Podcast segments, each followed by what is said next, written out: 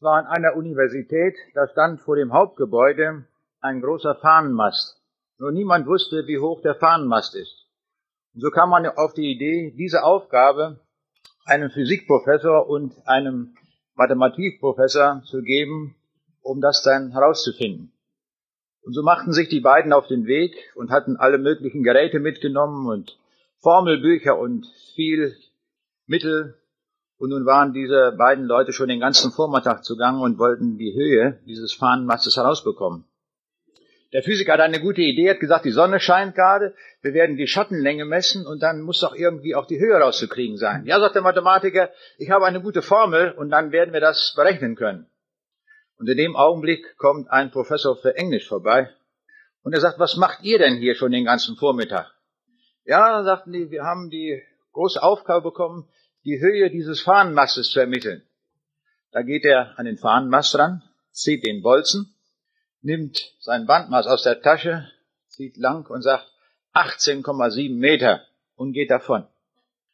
Da sagt der Mathematikprofessor zu dem Kollegen von der Physik, das ist so richtig typisch Englischlehrer.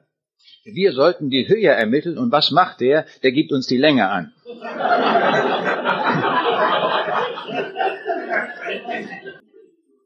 Da waren die offenbar an die Grenze ihres Wissens gelangt. Und damit sind wir ja genau im Thema. Wo liegen die Grenzen unseres Wissens? Bevor wir uns damit beschäftigen, möchte ich zunächst einmal herausstellen, dass wir im Rahmen der Wissenschaft, der Technik sehr vieles geleistet haben. Wir haben sehr vieles gemacht. Wir können Autos bauen, Schiffe bauen, Raketen bauen. Wir können Roboter bauen, die Schafe scheren können. Wir können zum Mond fliegen. Wir können Herzen transplantieren. Das Schaf Dolly wurde geklont und das Genom des Menschen wurde sequenziert. Und viele, viele andere Dinge. Und man kann den Eindruck gewinnen, es ist nur eine Frage der Zeit und dann werden wir alle Dinge lösen. Ist das wirklich so? Und darum wollen wir uns einmal mit den Grenzen des Erkennens und des Wissens heute Morgen beschäftigen. Welche Informationsquellen haben wir? Es sind zwei. Einmal die Naturwissenschaft und damit auch die Schöpfung und das, was wir beobachten. Und das zweite ist die Bibel. Und so möchte ich auch meinen Vortrag einteilen. Im ersten Teil möchte ich über die wissenschaftlichen Dinge sprechen und im zweiten Teil über die biblischen Dinge. Bezüglich der Erkenntnisgrenzen haben sich viele Leute geäußert. Der international bekannte polnische Wissenschaftsphilosoph Stanislav Lem fasste unser Wissen in die Worte, wir stehen vor immer neuen Abgründen des Nichtwissens. Und der dänische Naturwissenschaftler Klaus Emmiche hat es wie folgt ausgedrückt. Er sagte, auch wenn Physik, Chemie, Biologie und andere Wissenschaften erheblich dazu beitragen, eine große Landkarte von der Wirklichkeit zu zeichnen, können sie doch einige weiße Flächen nie ganz ausfüllen. Je mehr Details sie untersuchen und in die Karte einfügen, desto mehr neue Löcher und Horizonte tun sich auf. Erkenntnis hat also eine gebrochene, eine fraktale Struktur.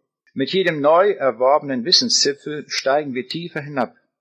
Wir können dann zwar das Universum für Gespräche über die Natur und mit ihr erweitern, aber wir haben gleichzeitig die Grenzen zum Unbekannten ausgeweitet. Und wenn wir uns nur an die Zipfel halten, ohne sie zu größeren Einheiten zusammenzufassen, graben wir uns nur immer tiefer in das Loch hinein und sehen einen immer kleineren Teil des Horizonts. Das sind bemerkenswerte Aussagen. dann nehme ich noch ein Gesetz hinzu, das Gesetz von Fleck, also nicht von Murphy, es gibt auch andere Leute, die so Gesetze gemacht haben. Und da heißt es, der Umfang der Entdeckungen von neuen Ungewissheiten, Unsicherheiten, Risiken und Mehrdeutigkeiten nimmt im Mittel stärker zu als der Umfang an gesichertem Wissen. Das sind einige Aussagen von Leuten, die die Grenzen unseres Wissens und des Erkennens erkannt haben. Nun kann man sagen, nur ist gut, wenn das viele Leute sagen und das einfach mal so feststellen. Die Frage, ist das wirklich so? Und wenn wir diese Frage beantwortet haben wollen, tun wir immer gut, parallel in die Bibel reinzuschauen. Denn die Bibel gibt uns die letztgültige Antwort darauf. Und wenn ich nachschaue in die Bibel, ob die Bibel etwas Ähnliches sagt, dann stellen wir fest, ja, so ist es. Und da lesen wir zum Beispiel in Prediger 8, Vers 16 bis 17, da ich meinen Sinnen darauf richtete, Weisheit kennenzulernen und danach suchte, die Tätigkeiten zu durchschauen, die auf Erden betrieben werden, da sah ich, alles ist Gottes Werk. Doch der Mensch ist nicht imstande, die Vorgänge zu ergründen, die sich abspielen unter der Sonne. Wie viel der Mensch sich auch mit Forschen abmüht, er wird es nicht ergründen. Und selbst der Weise, der meint, es zu kennen, vermag es nicht zu ergründen.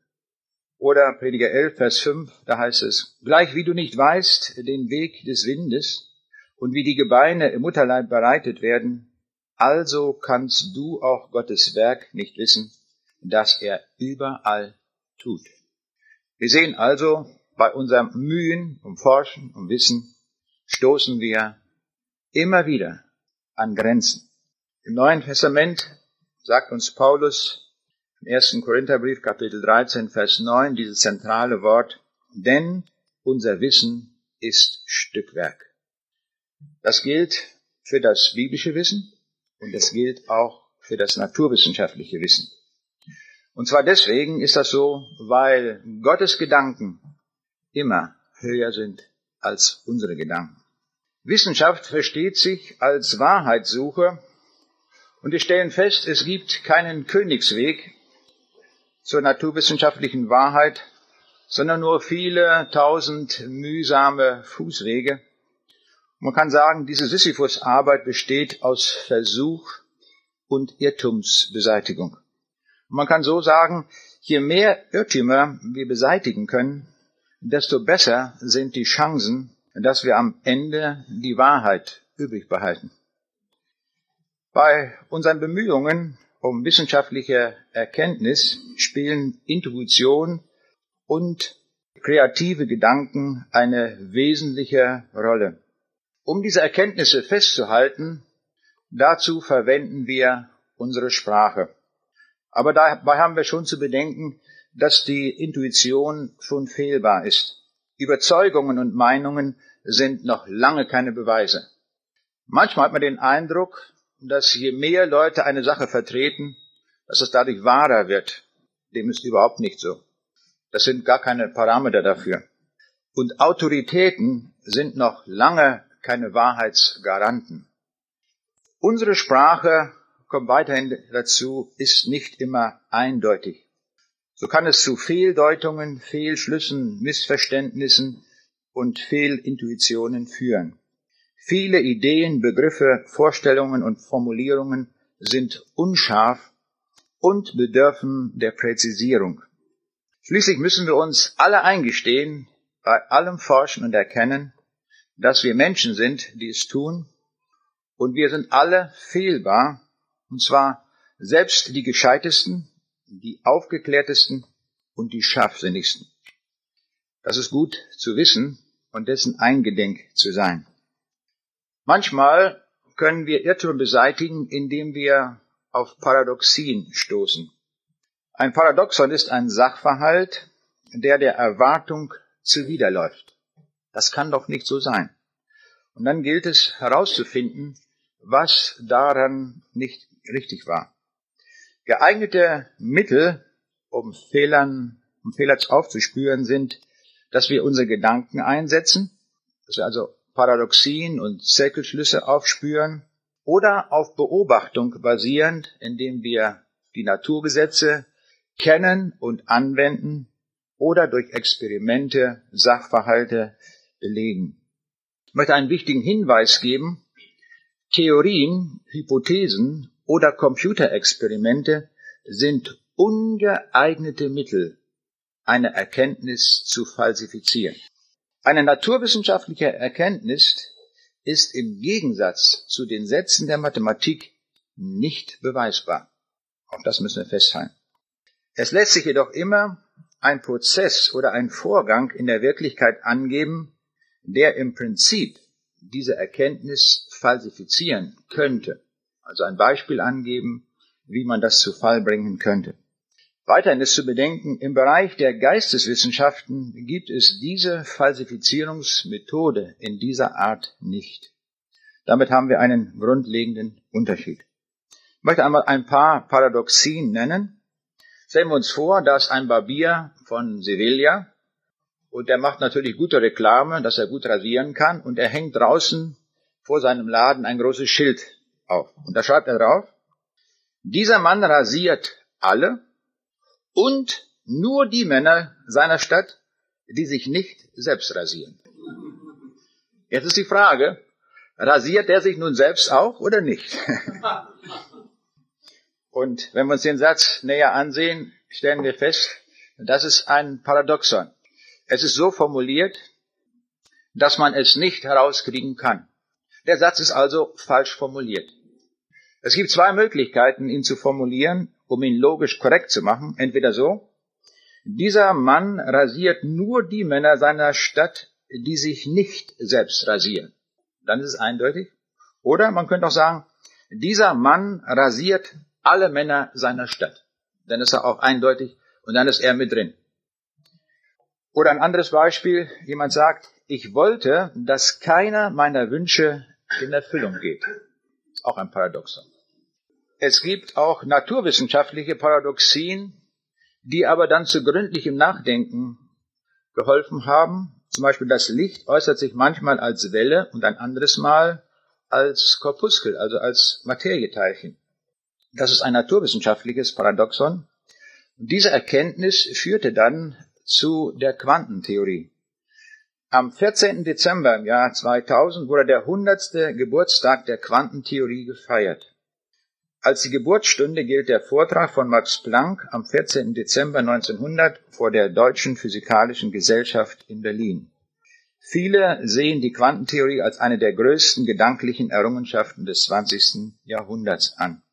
Jemand hat einmal die Quantenmechanik wie folgt definiert. Die Quantenmechanik ist die Wissenschaft davon, wie Teilchen, die kleiner als Atome sind, sich bewegen, wie sie zirkulieren und springen eine Kurzfassung. Und doch sagen viele Leute, auch die, die sich sehr intensiv mit der Forschung damit beschäftigen, wir wissen eigentlich sehr, sehr wenig darüber. Manchmal werden Paradoxien auch bewusst als sprachliche Mittel verwendet. Ich möchte mal einen Satz aus der Werbung sagen.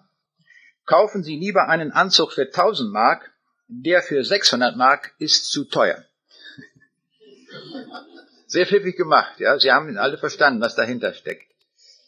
Oder ein Diplomat ist ein Mann, der zweimal nachdenkt, bevor er nichts sagt. Auch eine Paradoxie, aber dahinter steckt etwas tiefgründigeres. Und ich möchte Ihnen auch eine Paradoxie aus der Bibel nennen. In Lukas 9, Vers 24 finden wir eine solche Paradoxie. Da heißt es, wer sein Leben erhalten will, der wird's verlieren. Wer aber sein Leben verliert um meinetwillen, der wird's erhalten. Wie löst sich diese Paradoxie auf? Antwort, nicht in dieser Welt. Man muss die Ewigkeit mit einbeziehen, dann hat man die Lösung dieser Paradoxie. Wir merken also schon, Paradoxien regen uns sehr zum Nachdenken an. Entweder ist das, was ausgedrückt, richtig, dann hat es aber einen Tiefgang, den es zu ergründen gilt, oder aber man löst falsche Dinge auf. Alle naturwissenschaftliche Arbeit beginnt erst in dem Augenblick, wenn etwas da ist. Vielleicht merken Sie sich diesen Satz mal für alle Zeiten. Ich finde, das ist, der ist grundlegend. Alle Naturwissenschaft fängt erst damit an, wenn etwas da ist. So sagt uns auch die Bibel. Durch den Glauben erkennen wir, dass die Welt durch Gottes Wort geschaffen ist, so dass alles, was man sieht, aus nichts geworden ist. Schöpfung ist also der Übergang vom Nichtsein zu dem, dass etwas ist. Und nachdem etwas ist, da fängt die Forschung an. Darum kann auch niemand etwas sagen, was Gott und wie Gott das während der sechs Schöpfungstage gemacht hat. Alle Diskussion, auch wissenschaftlicher Art, darüber ist völlig belanglos, schießt am Thema vorbei, weil die Forschung ja erst anfängt, nachdem alles fertig ist. Denn Gott hat ja geschaffen durch Sprache, müssen wir uns mal vorstellen.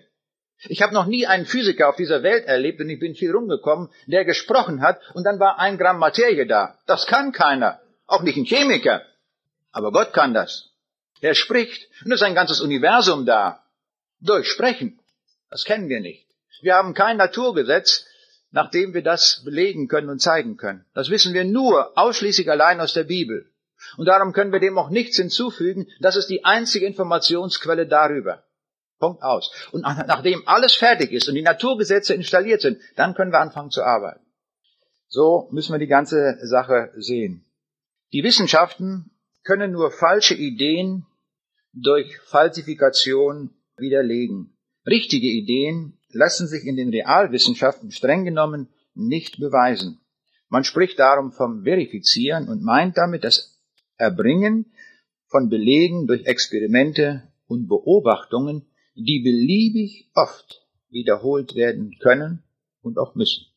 Und wenn wir das nicht können, dann ist ein ganz großes Manko. Es gibt Wissenschaftsbereiche, wo diese Beobachtung nicht nachvollzogen werden kann. Und dann muss man sich leider mit Modellen und Vorstellungen begnügen. Mehr liegt nicht drin. Eine Lehre ist durch Falsifikation nicht zu widerlegen. Wenn jemand irgendetwas lehrt, das werden wir schon oft gemerkt haben, egal wie die Lehre heißt, ob die Lehre der Zeugen Jehovas oder ob die Lehre der Evolution, die Lehre der und der Sache, das lässt sich nicht durch Falsifikation widerlegen. Das ist die Eigenart einer Lehre. Und jetzt komme ich dazu, die Bibel ist auch eine Lehre. Und die Bibel, das ist aber unser Glaube, das hat uns der Jesus bezeugt, diese Lehre ist von Gott und sie ist wahr. Da müssen wir nichts mehr dran tun. Wir können sie auch nicht verifizieren oder widerlegen, sondern sie ist uns von unserem Herrn geschenkt. Und hier haben wir einen verbindlichen, unveränderlichen, über alle Zeit gültigen Maßstab der uns hilft, alle anderen Dinge dann zu erkennen. Ich möchte noch ein paar Sätze sagen zu Beweisen. Streng genommen sind Beweise nur möglich in der Mathematik. Und die sind deswegen dort möglich, weil die Mathematik nichts, wie Einstein gesagt hat, mit der Wirklichkeit zu tun hat. In der Mathematik kann man Axiome an den Anfang stellen, die kann man so setzen. Und dann kann man mit Hilfe dieser Axiome eine weitere Folgerung ziehen durch Beweis. Man hat früher in der Mathematik geglaubt, so eine Zeit gab es, dass man sagt, es ist nur eine Frage der Zeit und wir werden alles beweisen können in der Mathematik. Weil das ja ein künstliches Gebäude ist, das ist abgeschlossen und alles wird beweisbar sein. Das waren eherne, feste Sätze. Und dann kam ein Mann namens Gödel. Und Gödel war ein ganz eigenartiger Mann. Er hat also äußerst wenig veröffentlicht. Aber das, was er veröffentlicht hat, das saß so sehr, damit hat er eine ganze Mathematik umgeworfen. Das war so revolutionär, dass die Leute zunächst einmal gegen angingen, aber hat Recht behalten. Und er hat etwa das so gesagt, nehmen wir erstmal, ist eine Aussage für die natürlichen Zahlen wahr, aber nicht für ein anderes System von Dingen, die dieselben Axiome erfüllt, so lässt sich die Aussage nicht beweisen. Man kann es auch etwas einfacher sagen. Nicht alle Sätze, die wahr sind, sind beweisbar. Wenn wir hier die Menge sehen der wahren Sätze, die Großellipse, dann ist nur ein Teil, und das gilt auch in der Mathematik, beweisbar. Nur ein Teil, nicht alle. Das ist etwas ganz Grundlegendes, etwas ganz Wichtiges, dass wir auch wissen, dass das in der Mathematik gilt. Das war ein großer Wurf von Gödel, den er dort so herausgefunden hat. Er war sonst persönlich ein ganz eigenartiger Mensch. Er hat immer geglaubt, dass er beim Essen vergiftet wird. Er lebte die letzten Jahre in Princeton in den USA und hat sich oft mit Einstein getroffen. Und die beiden waren sehr gut befreundet. Und der Einstein war nun ein Mann, der konnte mit dem Gödel umgehen. Der verstand ihn offenbar und sagt, na ja, du bist ein komischer Kauz, nicht? aber du bist klug, nicht wahr? Also wir halten zusammen, vielleicht so. Ne? Und wenn die essen gingen, da in die Kantine oder wo sie auch essen gingen, dann hat zunächst erstmal der Einstein gegessen. Und da hat der Gödel geguckt, ob der jetzt tot umfällt. Aber da er weiterlebte, dann begann er auch zu essen. Also er hatte eine panische Angst, mit Essen vergiftet zu werden. Aber wie gesagt, in der Mathematik war er ganz gewaltig, was er da herausgebracht hat. Ich möchte einmal vier Arten der wissenschaftlichen Fragestellungen jetzt uns einmal nennen. Erstes oder A. Es gibt Fragestellungen, von denen man weiß, dass sie lösbar sind oder dass sie zumindest potenziell gelöst werden können. Dazu gehört zum Beispiel, wir alle wissen, die Lösung einer quadratischen Gleichung. Die kann man immer lösen. Der Flug zum Mond, das ist gelöst. Und wir können sagen, nun, der Flug zum Mars ist eine Frage des technischen Aufwandes, aber im Prinzip möglich, dass man dahin fliegen kann. Dann B, es gibt Fragestellungen, von denen wir sagen können, sie sind grundsätzlich nicht lösbar. Da gibt's ganz viele. Zum Beispiel die Quadratur des Kreises, das lässt sich nun sogar mathematisch beweisen, dass diese Quadratur nicht möglich ist. Oder wenn wir weiterdenken, wenn wir an Ereignishorizonte kommen, zum Beispiel wenn wir nachdenken über die vierte Dimension, dann kommen wir an, eine, an einen Ereignishorizont, den wir auch nicht überschreiten können. Wir können nicht in die vierte Dimension hineinsehen und dort Forschung machen, das geht nicht. Das sind also Begrenzungen, die grundsätzlich nicht möglich sind. Wir wissen auch von manchen Differentialgleichungen, die sind so komplex, dass sie auch vom Grundsatz her niemals analytisch gelöst werden können, nur numerisch auf einem Computer. Und Herkunftsfragen möchte ich ganz deutlich sagen, ich habe in Klammern dazu geschrieben, die Materie durch das Wort entsteht, ist auch prinzipiell durch unsere naturwissenschaftliche Forschung nicht zugänglich. Wir kennen die Methode gar nicht. Das beruht auf Vollmacht und diese Vollmacht hat nur der Schöpfer.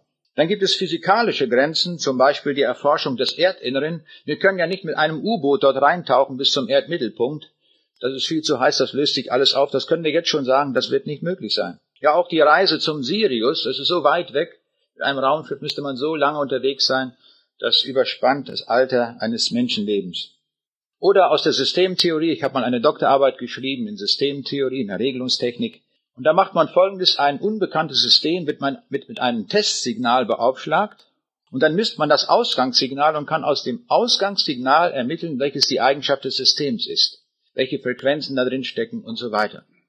Wenn aber das Eingangssignal nicht alle die Frequenzen enthält, die wir brauchen, dann können wir am Ausgangssignal keine Antwort erwarten auf diese Frequenzen. Das geht nicht. Das ist also eine prinzipielle Unmöglichkeit. Das ist also generell nicht möglich. Ich komme C zu Fragestellungen, bei denen es zurzeit nicht abzusehen ist, ob sie jemals gelöst werden können. Das müssen wir im Augenblick völlig offen lassen. Zum Beispiel die Entschlüsselung des genetischen Codes. Das wissen wir nicht, ob wir das jemals schaffen werden. Ich meine jetzt die semantische Entschlüsselung. Wie es dort beschrieben ist, wie eine Nase gebaut wird, wie ein Ohr gebaut wird. Ich meine jetzt nicht, dass man die Sequenz der vier Buchstaben kennt. Das ist ja jetzt gelungen. Aber ob man die Semantik je verstehen wird, ist eine ganz andere Frage. Oder auch manche Differentialgleichungen, wo man noch nicht beweisen kann, ob sie jemals lösbar sind, dann ist es also eine offene Frage. Und D möchte ich einen anderen Bereich nennen. Das sind Fragestellungen, bei denen man zu einer falschen Lösung gelangt ist, und zwar wegen falscher Voraussetzungen. Das gibt es in der Wissenschaft immer wieder. Man baut auf falschen Voraussetzungen und dann darf man sich nicht wundern, wenn man falsche Ergebnisse bekommt. Hab hier mal geschrieben, nicht biblische Ansätze zu Fragen der Herkunft der Welt und des Lebens. Also wer ohne die Bibel darauf eine Antwort sucht, wird automatisch irgendwohin gelangen, aber nicht zur Wahrheit. Und etwas, was ich sehr häufig beobachte in unserer Zeit, nicht materielle Größen werden so behandelt, als wären sie ein Teil der Materie. Und das kann nicht funktionieren. Zum Beispiel Information, ein Begriff, mit dem ich mich sehr viel beschäftigt habe und auch auf mancherlei Fachkongressen gewesen bin, deswegen. Und die Leute haben einfach die Information als eine materielle Größe angesetzt. Da habe ich einmal einen Referenten gefragt, warum er das macht. Das ist doch nicht äh, angemessen. Und da wusste, er hatte auch über die DNS-Moleküle gesprochen. Und da fragte ich ihn, wie er das dann da sieht. Und da gab er die ehrliche Antwort. Er sagte, ich bin Atheist. Ich kann nicht anders. Und daran wurde mir klar, aufgrund falscher Voraussetzungen schlägt er einen falschen Weg ein. Es ist dasselbe, was im Augenblick sehr stark diskutiert wird. Man bemüht sich darum herauszufinden, was eigentlich das Bewusstsein ist. Was ist Bewusstsein? Und die Leute kommen zu keiner Lösung und sie können auch keine Lösung finden, weil sie das Bewusstsein als eine Eigenschaft der Materie ansehen. Und genau das ist es nicht. Bewusstsein ist eine immaterielle, eine von der Materie losgelöste Begebenheit, die wir deswegen nicht der Materie zuschlagen können. Aufgrund falscher Voraussetzungen wird also hier an der falschen Sache gearbeitet. Das führt automatisch in Sackgassen. Nochmal zu A. Es gibt also Fragestellungen, die prinzipiell möglich sind, aber vielleicht im Augenblick deswegen nicht gemacht werden, weil sie zu teuer sind und zu aufwendig daran zu gehen. Seit einigen Jahren haben wir ja das Hubble-Teleskop und damit gewinnen wir tiefere Einsicht in unser Universum als mit einem Feldstecher. Also bessere Mittel ergeben auch dann bessere Möglichkeiten. Und ebenso wie wir alle wissen auch, die Erfindung des Mikroskops erlaubte es, bestimmte Mikroorganismen als Erreger schrecklicher Volksseuchen zu erkennen. Ja, zu B hatte ich schon einige Beispiele genannt, wo eine Begrenzung Natur gegeben ist und in manchen Fällen können wir diese naturgegebenen Grenzen auch direkt beschreiben. Zum Beispiel die Heisenbergsche Unschärferelation ist eine solche Ansage an eine Grenze, die wir nicht überschreiten können. Das heißt, bei atomaren Teilchen können wir nicht gleichzeitig die Genauigkeit der Geschwindigkeit oder die Geschwindigkeit genau angeben und auch den Impuls.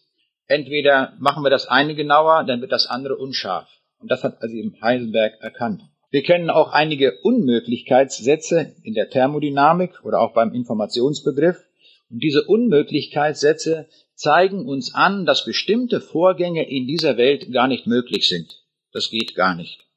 Zum Beispiel in der Thermodynamik heißt ein Satz, wir werden niemals den absoluten Nullpunkt der Temperatur erreichen können in dieser Welt. Das ist auch so ein Unmöglichkeitssatz. Die Leute, da gibt's Weltmeisterschaften, wie dicht man rankommt. Nochmal ein Hundertstel Grad und nochmal vielleicht, aber niemals wird man dorthin gelangen. Der Gödelsche Unvollständigkeitssatz ist auch ein solcher Satz, der bewiesen ist und der anzeigt, dass man nicht alles rauskriegen kann. Auch die Frage, wer ist der Sender der biologischen Information, werden wir mit Hilfe naturwissenschaftlicher Mittel nicht rauskriegen, weil es eine Frage ist, die uns nur die Bibel beantwortet. Wir haben vorhin aus Prediger 11 gehört, dass wir auch niemals rauskriegen können, wie der Mensch im Mutterleib bereitet wird. Eine sehr wichtige Frage, eine sehr interessante Frage, aber wir bleiben dort einfach vor dem Wunder Gottes stehen, wie er das macht wie er aus der gegebenen Information, die die Eizelle bekommt, durch die Befruchtung, und dann ist alles äh, programmiert und wie das jetzt abläuft. Das ist so genial gemacht, dass wir das nie rauskriegen, wie es hier in dem Predigerbuch heißt. Jetzt komme ich zu C. Hatte ich ja schon gesagt, der, die semantische Entschlüsselung des menschlichen Genoms, das wäre so ein Beispiel, wo wir nicht wissen, ob das lösbar ist oder nicht. Es ist ungefähr so, also Balkenüberschriften haben wir in den Zeitungen gelesen, Bauplan des Lebens entschlüsselt. Ja, das ist natürlich völlig überzogen, weil es nicht die Wahrheit ist. Es ist zwar plakativ und werbewirksam, nur leider nicht zutreffend. Wenn uns jetzt die unüberschaubare Folge der A, C, G, T Buchstaben des menschlichen Genoms vorliegt, dann ist das vergleichbar einem ohne Punkt und Komma aneinandergereihten Volltext der Bibel in einer Indianersprache, die wir nicht kennen und die wir dann herauskriegen könnten, sollten. Die Entschlüsselung der Hieroglyphen im alten Ägypten gelang auch nur dadurch, dass man den Stein von Rosette fand, also ein Beispiel und eine Übersetzung hatte von einem schon gegebenen Text. Das haben wir hier nicht. Und darum ist die Frage, ob das jemals möglich sein wird. Ich lasse es als offene Frage. Es gehört zu den Fragen, die ich nicht erklären kann, wie es ist. Ich hatte schon gesagt, die Frage, des Ursprungs des Lebens, wo es ja alles, wo viele ja immer sagen, das sei durch Evolution entstanden. Aber doch staune ich, wie gerade Leute, die in den Schulbüchern immer wieder zitiert werden und die vor vielen Jahren da etwas gesagt und getan haben, wie Sie heute sagen, wir sind nicht einen Millimeter weitergekommen. Der amerikanische Professor für Biochemie an der University of California, Stanley Miller, hatte 1953 als 23-jähriger Student versucht, den Ursprung des Lebens im Labor nachzuvollziehen. Er füllte einige Liter Methan, Ammoniak und Wasserstoff und etwas Wasser in einem luftdicht abgeschlossenen Glasapparat. Ein Funkenentladungsgerät verpasste den Gasen simulierte Blitze, während eine Heizschlange das Wasser am Brodeln hielt. Als Miller die zähe rot-rötliche Brühe analysierte, die nach einigen Tagen entstanden war, fand er einen hohen Gehalt an Aminosäuren darin. Dieser Befund, so glauben bis heute noch viele, würde darauf hindeuten, dass das Leben aus dem entstanden sei, was der britische Chemiker Haldane als Ursuppe bezeichnete. Vor kurzem hat ein Wissenschaftsjournalist diesen Mann aufgesucht also 40 Jahre nach dem Experiment. Und Miller hat gesagt, die Lösung des Rätsels vom Ursprung des Lebens habe sich als schwieriger erwiesen, als er oder irgendein anderer es sich je habe vorstellen können. Keine der gegenwärtigen Hypothesen über den Ursprung des Lebens vermag zu überzeugen, sagt er. Und er bezeichnet das alles als Unsinn, das sind seine Worte, beziehungsweise als chemische Kopfgeburten finde ein ehrliches Eingeständnis. Man kann die Frage stellen, warum halten die Leute dann immer noch an dieser Lehre der Evolution fest? Die Antwort darauf hat John Horgan, ein Amerikaner, in einem Buch so beschrieben. Er sagt, was kann ein ehrgeiziger junger Biologe tun, um sich in der post-darwinistischen, post-DNA-Ära einen Namen zu machen? Nun was?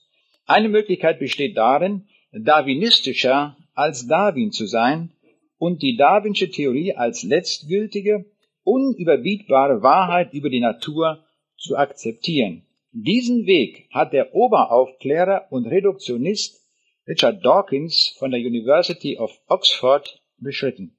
Er hat aus dem Darwinismus eine furchteinflößende Waffe geschmiedet, mit der er alle Ideen zertrümmert, die seine entschieden materialistische, nicht mystische Konzeption des Lebens in Fragen stellen. Er scheint das Fortbestehen des Kreationismus und anderer darwinistischer Lehren als eine persönliche Beleidigung zu empfinden. Soweit dieser Wissenschaftsjournalist, der aber selbst nicht an die Bibel glaubt oder an Schöpfung glaubt. Das ist bemerkenswert hieran. Ich möchte jetzt den Sprung zur Bibel machen, um auch einiges dort zu sagen. Ich würde so sagen, die Erkenntnisse der Bibel lassen sich aufteilen in drei Bereiche. Der erste Bereich, das sind eindeutige Antworten. Es gibt viele Dinge, die sind sehr, sehr eindeutig in der Bibel zu finden. Und das ist gut so. Und darüber freuen wir uns, dass Gott sich so eindeutig festgelegt hat. Zweitens gibt es Antworten, die wir durch Schlussfolgerung finden, wo wir ein bisschen mitdenken müssen und nachdenken müssen. Und dann bleibt C ein Rest von Fragen, wo wir keine Antwort haben. Ich möchte einmal diese drei Kategorien hier einmal kurz durchgehen. Also zunächst einmal die eindeutigen Antworten, wo wir ganz klar sagen können, hier wissen wir ganz genau, wie es sich verhält. Und hierzu, finde ich, gehört die allerwichtigste Frage, die es überhaupt gibt. Und dagegen gemessen sind alle anderen Fragen belanglos, würde ich sie einstufen. Das ist die allerwichtigste Frage. Und ich muss sagen, ich bin manchmal traurig nach Gottesdiensten und so weiter, dass diese Frage überhaupt nicht angeschnitten worden ist, sondern da wurde irgendetwas erzählt. Das ist, finde ich, schade. Wissen Sie, was die allerwichtigste Frage ist, die wir alle geklärt haben müssen? Und warum wir die Bibel haben, warum der Jesus in diese Welt kam? Was ist die allerwichtigste Frage? Ich würde sagen, das ist die Frage, wie komme ich in den Himmel? Das ist die entscheidende Frage. Das ist die alles überragende Frage. Nichts kommt dem gleich. Nichts. Überhaupt nichts. Ich hielt neulich, es war in Potsdam, es war noch in dieser Woche ein Vortrag. Das war so angesetzt im Rahmen der Bundesgartenschau, da hatte man mich eingeladen. Das war eine Nikolaikirche. Manch einer kennt das, ein Dom, Riesenkirche da. Ich hatte das Thema was uns die Schöpfung lehrt. Und hatte nur über Schöpfung gesprochen. Und zum Schluss habe ich gesagt, was uns die Schöpfung nicht erklären kann. Nämlich, dass es einen Himmel gibt, eine Hölle gibt, dass Gott einen Sohn hat. Das können wir aus der Schöpfung nicht erklären. Und dann habe ich gesagt, das ist die wichtigste Frage, die müssen wir klären. Und wenn Sie diese Frage haben, kommen Sie hinterher zu mir. Aber dann gab es eine lange Zeit von Fragen. Ich glaube, wir haben fast eine Stunde. Da haben die Leute viele Fragen gestellt. Und dann äh, wurde auch irgendwo einmal ein Punkt gesetzt, jetzt ist genug. Und dann kamen noch einige Leute, das war so ein Pulk, die standen noch, die hatten noch Spezialfragen. Und dann waren die auch fertig, dann standen noch, ich sag, was wollen Sie? Haben Sie noch eine Frage? Ja, sagten die. Ich will wissen, wie ich in den Himmel komme. ich sage, das ist die wichtigste Frage. Es gibt keine wichtigere. Und dann waren das noch ein paar, insgesamt waren es dann fünf. Und da habe ich mich riesig gefreut. Und da wurde mir klar, wie man auch den Bogen von der Schöpfung zum Himmel schlagen kann und muss. Nach meiner Auffassung, ganz deutlich. Denn das ist die entscheidendste Frage. Und der Jesus hat gesagt, damit wir nicht irgendwo in irgendein Abgleis kommen, der Jesus hat gesagt, ich bin die Wahrheit und es gibt keinen anderen Weg zum Himmel als durch mich. Das hat er eindeutig gesagt. Niemand kommt zum Vater denn durch mich. Und das lasse ich stehen. Da rütteln wir nicht einen Millimeter dran. Denn wenn er die Wahrheit ist und wenn er das sagt, dann stimmt das dann ist das absolut wahr, nicht nur ein bisschen. Absolut. Dann kann mir einer erzählen von Millionen oder Tausenden Religionen und alles, und das sind auch Wege von Gott, dann ist das alles nicht wahr. Dann stimmt das nicht. Jesus hat die höchste Autorität, er kam vom Himmel. Und wenn er uns sagt, wie man dorthin kommt, dann stimmt das. Was soll ich denn da noch machen? Es ist die beste Information, die hochwertigste, die wir dort haben. Und auch er beantwortet uns die allerwichtigste Frage. Die Bibel sagt uns vieles andere auch, was wir ganz eindeutig wissen. Nämlich, dass der Jesus am Kreuz gestorben ist für unsere Sünden und dass er am dritten Tage auferstanden ist von den Toten. Das ist so eindeutig bezeugt und so klar, dass wir da ganz genau wissen, woran wir sind. Das ist ganz eindeutig. Die Bibel sagt uns auch durch mehrere Selbstzeugnisse, dass alles, was wir dort lesen, wahr ist. Das kann ich begreifen, das kann ich nachvollziehen.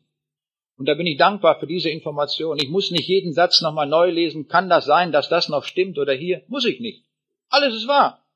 Wir sind in einer wunderbaren Situation, dass wir so dastehen können und sagen, wir sind gesegnet dadurch, dass wir viele Dinge in der Bibel verstehen, dass wir darüber Klarheit haben.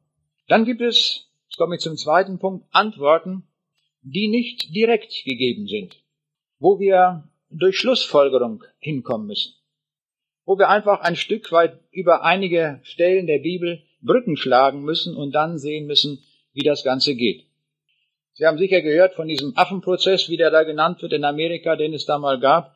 Und da waren Vertreter damals des Darwinismus gekommen vor Gericht und dann auch ein Vertreter, der die Schöpfung, der die Bibel vertreten hat.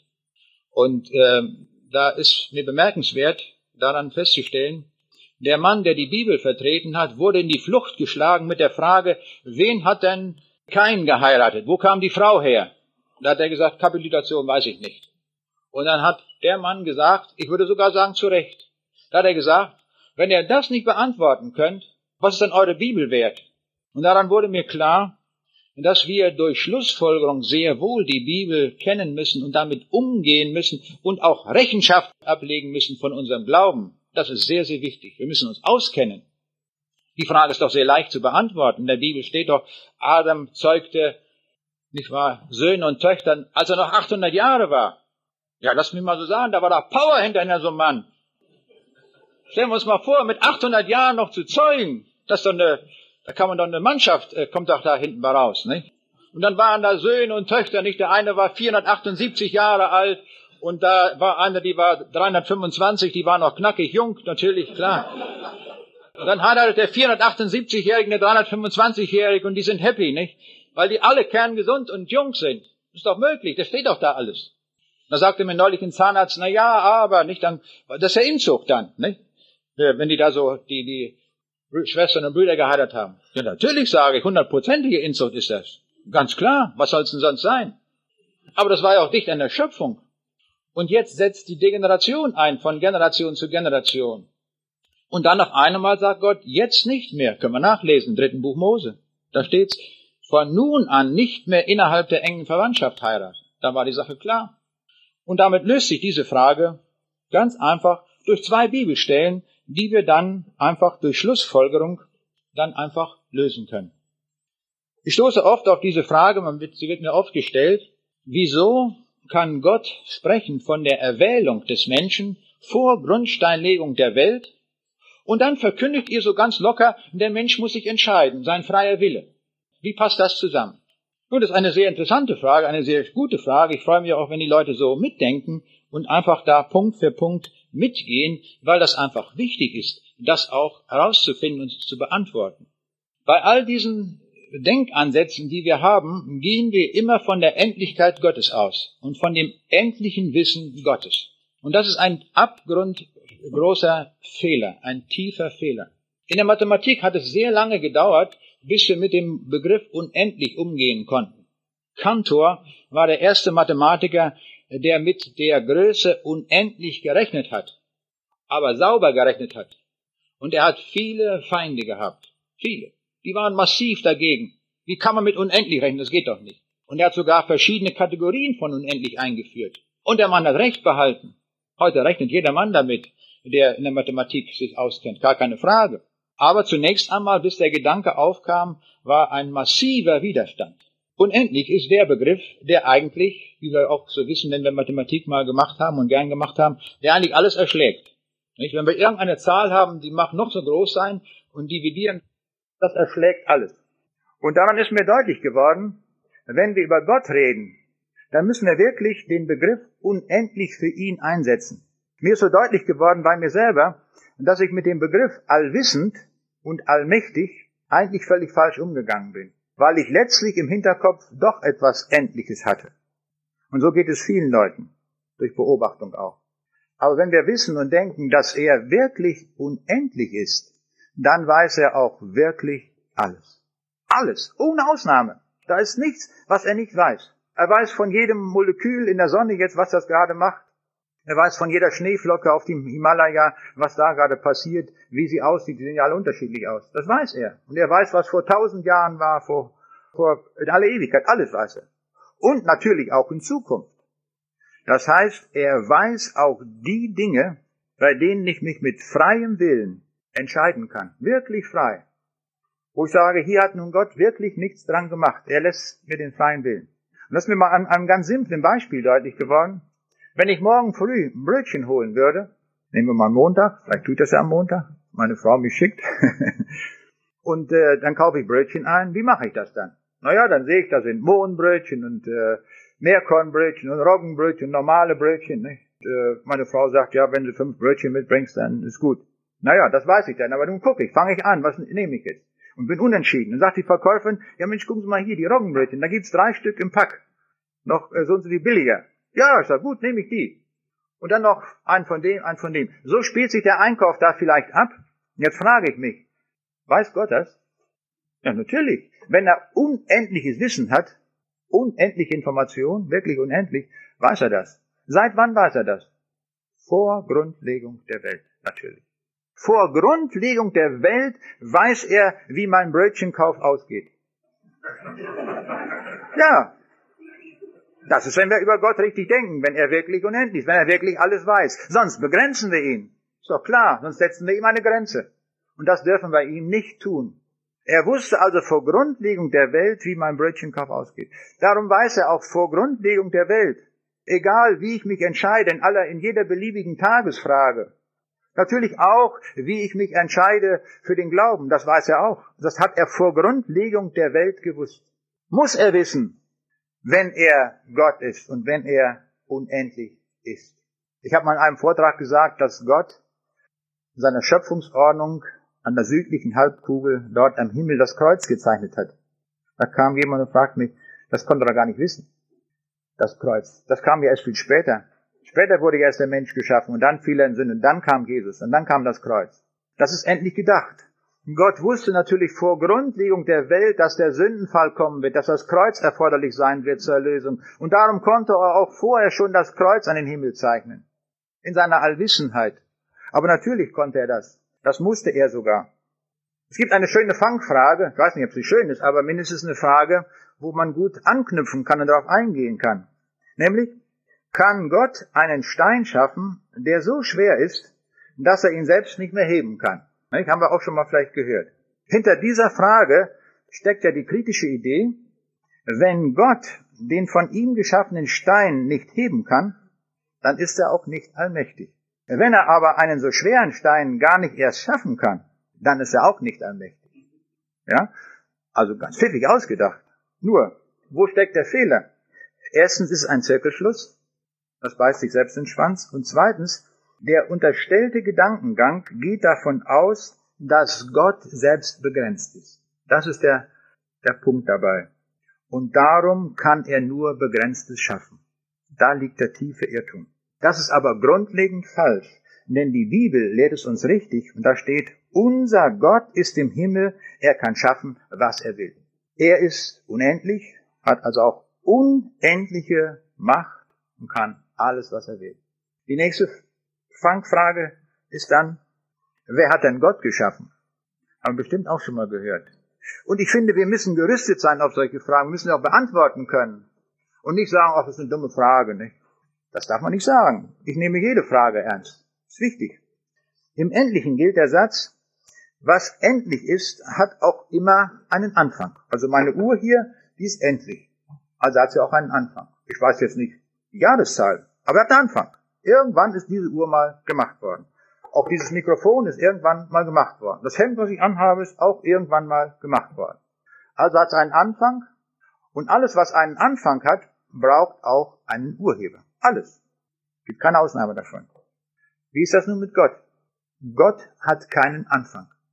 Er ist ewig. Und darum braucht er auch keinen Urheber. Ganz einfach. Weil er ewig ist. Hat er keinen Anfang und darum braucht er auch keinen Urheber. Jetzt kommen wir zu dem Fragenkomplex, Fragen, auf die wir, ich sage mal offenbar, keine Antwort finden. Ich sage offenbar, weil es mir so geht, weil ich da keine Antwort drauf finde. Ein anderer mag sagen, ja, das weiß ich. Und die Leute, die bitte ich, dass sie hinterher zu mir kommen. Denn die Antwort wüsste ich sehr gerne. Es gibt manchmal auch Antworten, aber das sind dann nur Scheinantworten, die treffen so richtig doch nicht. Also mögen wir einmal darauf hinschauen. Ich will aber zunächst mal ein kleines Erlebnis erzählen. Ich hatte neulich einen Vortrag in einer Stadthalle. Ich war der Letzte, der noch da war, wegen der Gespräche. Und ganz zum Schluss war noch die Hausmeisterin da. Und die Hausmeisterin, die hatte ich schon inzwischen kennengelernt, die hat die Mikrofone aufgebaut und ich habe sie gesehen an der Lichtanlage, die hat also da hantiert und sie stand dann da und dann ging ich auf sie zu und sagte, ich möchte Ihnen herzlich danken, dass Sie das alles so schön organisiert haben, das hat alles prima geklappt. Vielen Dank. Darf ich Ihnen ein kleines Geschenk machen? habe ich ihr das Buch gegeben, Fragen, die mir wieder gestellt werden. Dann nimmt diese Frau das Buch, blättert und guckt rein. Sie sagt, das ist ja ein christliches Buch. Ich sage, natürlich. Ja, sagt sie, wissen Sie, damit bin ich fertig. Damit will ich nichts zu tun haben. Ganz massiv. Oh, dachte ich, hier ist Wind hinter. Die Frau, die weiß, was sie will. Und dann, ich sage aber, das müssen Sie mir erklären. Warum? Kann ich Ihnen erklären, sagt sie. Sagt sie, schauen Sie, in jungen Jahren, da ist mein Bruder an Leukämie gestorben. Ich war früher auch, sagt sie so, ja, pro, also pro Kirche, pro Gott und so weiter. Wie viel weiß ich jetzt nicht, aber sie war dafür. Und nun sagt sie, mein, mein Bruder an Leukämie, jung, das ist etwas völlig Unbegreifbares. So einen Gott, der so etwas macht, in so jungen Jahren dahin rafft, da will ich nichts mit zu tun haben. Und da habe ich ihr gesagt, ich verstehe Sie. Ich sage, da haben Sie recht. Ich verstehe das auch nicht. Ich sage, das ist für mich unbegreiflich, dass ein Gott einen Menschen schafft, der ist gesund, kerngesund, dann kriegt er Leukämie und ist, Leukämie und ist er weg. Das kann ich nicht begreifen. Ich sage, Sie haben recht. Ich sage, wer, wer sind wir denn, dass wir Gott verstehen? Ich verstehe Gott überhaupt nicht, sage ich. Ich sage, von Gott verstehe ich nur ein bisschen. Ich sage, dieses Buch, was ich hier geschrieben habe, das ist das bisschen, was ich von Gott begriffen habe. Das weiß ich allerdings genau, sage ich. Da steht drin, nicht wahr, dass es einen Himmel und eine Hölle gibt und dass man dahin, äh, dass man sich für den Himmel entscheiden kann. Das weiß ich genau. Das habe ich hier geschrieben. Aber ich sage, eigentlich müsste ich Band 2 schreiben. Mit dem Titel Fragen, auf die ich keine Antwort habe. Da sagt die schon gleich, na, das brauchen Sie nicht zu schreiben, das will doch keiner lesen. Ich sage, sehen Sie, dann schreibe ich es auch gar nicht erst. Ich lasse es bei Band 1. Ne? Ja, aber dann fing sie weiter an. Sie merkte, ich ging darauf ein. Da sagt sie, ja, aber gucken Sie mal, es gibt unter den Pastoren so viele Ehebrecher.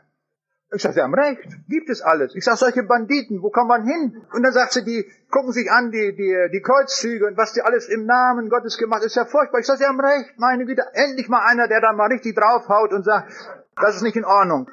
Und sie fühlte sich immer mehr angenommen, sagt sie, ja, das, äh, ist, das ist ja richtig, nicht? Endlich werde ich mal hier die Sache los, nicht? Worüber mich ärgere, nicht?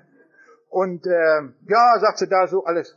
Ich sag mal auf, jetzt fällt mir gerade eine Geschichte ein. Und daran will ich Ihnen das mal deutlich machen, dass Sie das unterscheiden können. Ich habe die Geschichte mal vor, ich glaube vor 20 Jahren mal gelesen, bei Wurmbrand. Der hatte mal geschrieben von einer Geschichte von einem Mann, von einem russischen Offizier, als die Rote Armee in Rumänien einmarschierte, da hat der, äh, ging der Offizier in die Kirche rein, und waren vielleicht 100 Leute. Ich sage, legen Sie mich jetzt nicht fest, ob das 100 waren, die Geschichte habe ich vor langer Zeit gelesen, vielleicht waren es 120 oder so, aber lassen es bei 100 Leute. Und da zieht er seinen MP und sagt, jetzt ist Kommunismus angesagt. Jetzt ist Schluss mit Gott. Wer an Gott glaubt, solche Leute können wir überhaupt nicht gebrauchen. Und das werden wir gleich erledigen, damit das ja nicht erst noch hier da verschoben wird, sagte er dort. Nicht? Aber sagt er, ich gebe noch eine Chance. Wer jetzt wieder ruft und sagt, ich will mit Gott nichts mehr zu tun haben, der ist frei. Der kann rausgehen. Und dann gingen die Leute, einer nach dem anderen. Es blieben nachher nur noch zehn Leute sitzen. Und ich sage, was, was jetzt? Wollen Sie mal fortsetzen, die Geschichte? Da macht der, der, der Offizier, der russische Offizier, legt seine MP hin und sagt er so, jetzt, können wir zusammen beten. Jetzt weiß ich, jetzt sind die Echten hier. Ne? Die anderen sind wir los. Und da sagt doch diese Frau, die so massiv gegen anging und nichts wissen wollte und alles schon geklärt hatte, da sagt die, so einer will ich werden. Das ist richtig, sagt sie, das will ich. Das ist nicht toll? Hat mich gefreut. Die höchstwahrscheinlich, nicht wahr, die hat, will ich es mal beurteilen, hat die die Kurve deswegen gekriegt, nicht weil ich ihr sofort eine Antwort gab, wie es ist, sondern dass ich gesagt habe, ich weiß auch nicht. Tut mir leid. Ich weiß nur einige Dinge. Die habe ich hier beschrieben, nur die. Die anderen weiß ich auch nicht. Aber das reicht. Ich habe gesagt, das, was wir wissen, das reicht bis zum Himmel. Da können wir in den Himmel kommen. Machen Sie das. Darum will ich auch einfach einmal ein paar Fragen nennen, auf die offenbar, das mal eingrenzt, ich keine Antwort habe. Und der Jesus hat das auch mit den Jüngern so gehabt. Die Jünger hatten auch viele Fragen. Und da sagt der Jesus in Johannes 16, Vers 23, an dem Tag werdet ihr mich nichts mehr fragen. Im Himmel werden wir wissen, warum. Da werden wir wissen, warum einer so früh gestorben ist. Warum einer durch dieses oder jenes Leid gegangen ist. Da werden wir alles erfahren. Alles. Und dann wird keine Frage mehr übrig bleiben. Ich will einmal ein paar Fragen nennen.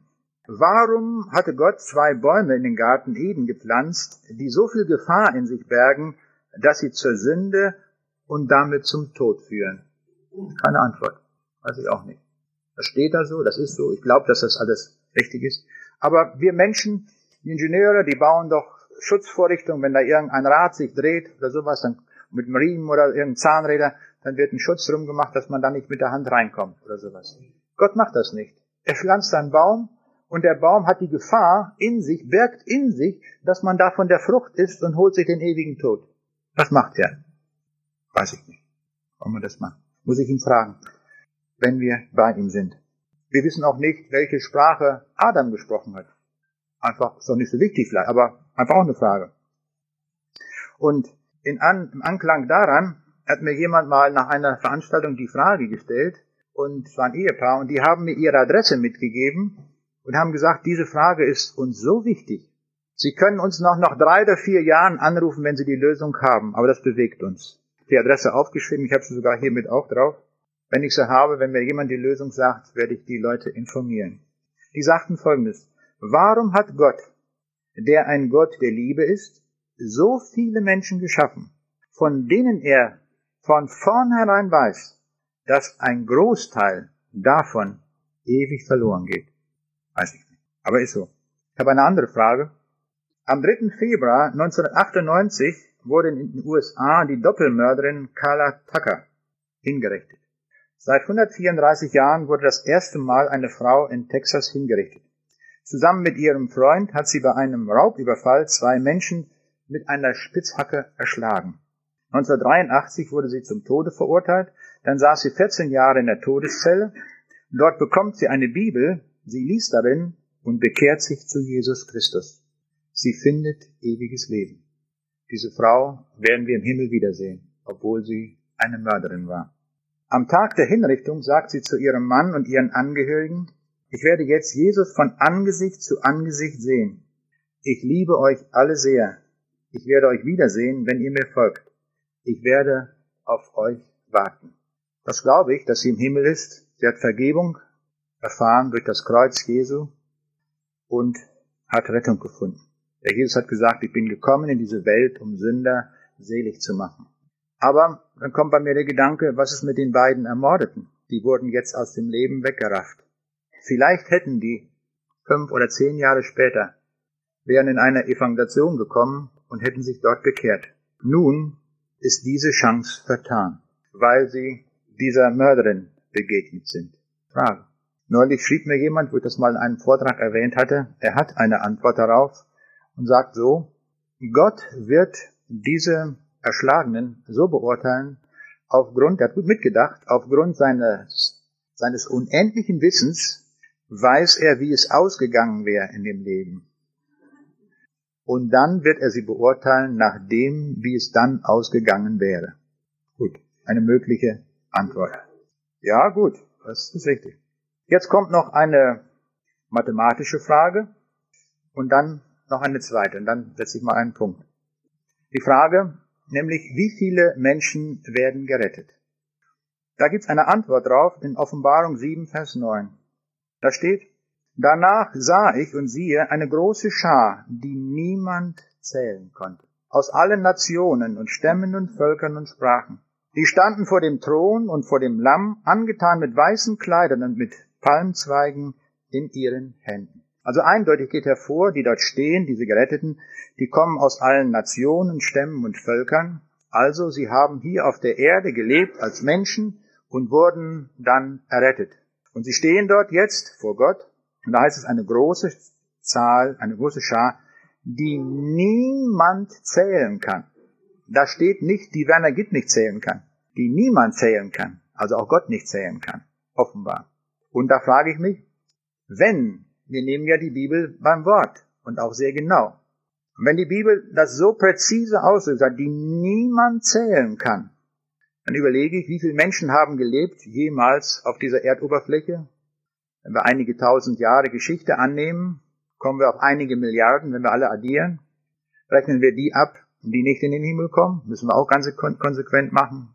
Wir können einen Prozentsatz nennen, aber das geht nochmal ab. Es kommt eine Zahl von einigen Milliarden raus, vielleicht, die im Himmel sind. Und eine Milliarde oder einige Milliarden sind, ist es eine abzählbare Zahl. Hier aber steht eine Zahl, die niemand zählen kann. Und das ist im Himmel. Das ist nicht auf der Erde. Das wird im Himmel gesagt. Das verstehe ich nicht. Ich fange jetzt nicht an, das Wort zu drehen und zu deuten und zu sagen, na ja, das muss man jetzt so sehen und jetzt alle diese, ich lasse das offen stehen. Ist eine Frage, die ich nicht weiß. Ich finde, das wäre, also für mich ist das die ehrlichste Antwort. Es wird richtig sein, dass dieser Text muss im Himmel nicht korrigiert werden. Auf keinen Fall. Trotzdem verstehe ich ihn nicht. Und jetzt komme ich zu der schwersten Frage vielleicht. Aber da sind mir einfache Antworten angeboten worden, die aber nicht das beantworten. In Lukas 7, Vers 28 spricht Jesus mit großer Achtung von der Größe des Johannes des Täufers. Und er sagt, ich sage euch, dass unter denen, die von einer Frau geboren sind, keiner größer ist als Johannes. Lass uns das einmal auf der Zunge zergehen. Von denen, die jemals von einer Frau geboren wurden, ist keiner größer als Johannes. Aber jetzt kommt der Nachsatz. Das ist ja noch in Ordnung. Aber dann kommt es. Der aber der Kleinste ist im Reich Gottes, der ist größer als er. Warum das? Wann so ein großer Mann, der dem Herrn, der ausgesucht wurde, von Gott schon programmiert, der Weg, dass er dem Herrn Jesus vorangeht. Und dann ist das der Kleinste, wo wir vielleicht gerade noch so durchflutschen, oder wie auch immer, wie wir das manchmal sagen, gerade noch so den Himmel erreicht. So, wir kennen die Stellen auch, wo es heißt, gerade noch so alles verbrannt, nicht? Alles war Stroh und Stoppeln, aber wir sind gerade noch gerettet. Und dann steht hier, dann wären wir der Kleinste. aber Johannes noch kleiner.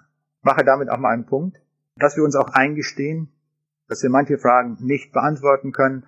Und ich möchte dafür plädieren, dass wir nicht irgendwelche Kunstgriffe machen, Schlussfolgerungen, die keine sind.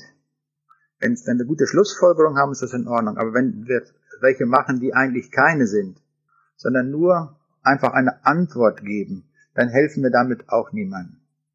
Ich habe mich dazu durchgerungen zu sagen, ich weiß vieles nicht, weil Gott größer ist, weil Gott unendlich ist. Das ist der Grund. Ich bin nicht unendlich. Darum muss ich auch nicht alles wissen. Aber ich bin so dankbar für das, was ich wissen darf. Und in der Bibel ist mir so vieles offenbart, dass ich darüber nur staunen kann. Und das, was mir aufgetragen zu tun, dass ich das in diesem Leben nicht vollbringen kann. Das schaffe ich nicht. Da komme ich auch an meine Grenze. Und das macht letztlich demütig und dann bleiben wir vor unserem Gott stehen und sagen ihm Dank für das, was wir verstanden haben. Und das, was wir umsetzen können, das wollen wir auch gerne tun. Denn er ist es wert, dass wir ihm dienen. Mit aller Kraft und auch von ganzem Herzen. Ich möchte auch hier einfach in diese Versammlung hineinrufen. Wenn jemand hier ist und sagt, ich bin gar nicht so ganz gewiss, ob ich wirklich in den Himmel komme, dann sollte er diese Frage zum Hauptpunkt machen dieser Tagung und sich auf den Weg machen und sagen, ich will auch in den Himmel. Ich will. Das reicht schon. Dann kann man mit so jemandem beten und das festmachen, dass wir die Ewigkeit nicht verpassen. Das ist das Größte, was uns in diesem Leben passieren kann. So segne uns der Herr darin, dass wir ihm die Antwort geben, so wie wir sie auf den Herzen haben.